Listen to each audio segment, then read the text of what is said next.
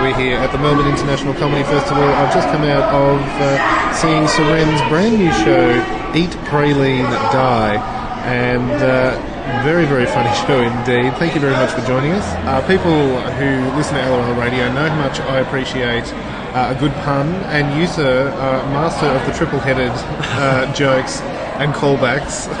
what, what's it like putting a show together like uh, Eat, Praline, Die? It's interesting. I, I like because it's my first show. I have the luxury of kind of mining my back catalogue for for the, the best jokes that I've got. And I don't know if you if you were paying attention. The structure of the show is kind of it, it's almost three stages. The first stage is uh, me trying to introduce myself to the crowd and like being affable, and then and then my favourite stage is the the one-liners and Yeah. the short jokes. And I've been surprised that they've gone pretty well this year. Whereas in split bill shows, they don't always go that well because Oh, I think okay, yeah. they're people have seen other acts, and then the puns are a bit it's it's too much too soon kind of thing. Whereas here, people get my sensibility and they and then they get on board with it. Um, but yeah, I I really wanted to. There's some jokes in there like the the trust issues joke. That that's a guilty pleasure. It's just that's in there for me. Uh, so in terms of putting the show together, structuring it, yeah, there's puns that I'm just doing because I get a kick out of it. I'm glad to hear that you love them. Oh, look, there's a couple of jokes there that creep up on you. Go, ah, that was amazing. Well, th- yeah, I've, I've convinced myself that people that the groan is not actually a bad thing. Oh, no, it's, it's he- a, no, yeah. yeah, it's an endorsement. Yeah, Definitely.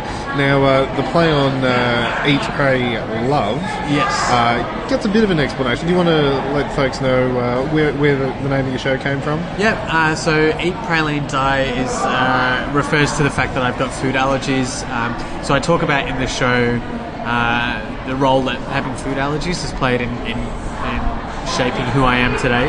Um, and the title, I actually think it's one of the best titles in the festival. Uh, I've. I've been trying to flyer people and tell them that. Um, and you know, sometimes they agree, and then they come to the show. But but it actually, to be honest, doesn't have too much to do with Eat, Pray, Love.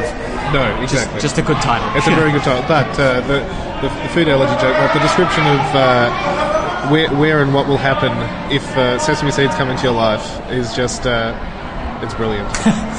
yeah. Uh, I had a lot of fun writing about that because it it was it wasn't an idea that I had that I was like, oh, I'm going to talk about my allergies. It was a title that I had that I was like, this is a great title.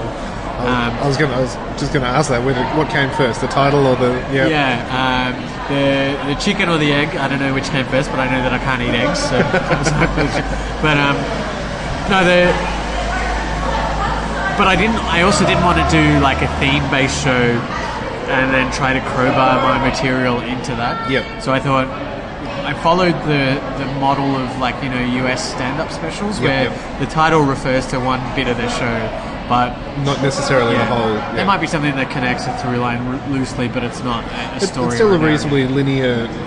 It does have that narrative feel to it. Yeah, and, Yeah. and and it came like I did it at Fringe in Sydney, and it was three distinct chunks. Yep. And then as I worked on it between then and now, I found that there were connections I could make that were not contrived. Yep. They were actually, uh, and uh, it's interesting because you, when you're writing, um, a lot of the jokes I used to do, the puns and stuff, they're obviously just the way that I observe things and the way that I experience things. Yeah. But the stuff that I started to write for the show was more internal. And so when you start to look inside for material, you actually kind of learn a bit about yourself. Yeah. Yeah, which yeah, which was fun. It's a good thing. Yeah, yeah. Well, uh, for those looking to come along to Eat, Praline, and Die, Portland Hotel. Yes. How many more shows? Uh, so as of today, which is uh, the third of April, there are 15 more shows to go. But it basically it runs every night except Monday nights through to the 19th of April 7:50. Excellent. Uh, well, thank you very much for uh, having a chat with us. No, thanks so much for having me, and uh, glad that you enjoyed the show.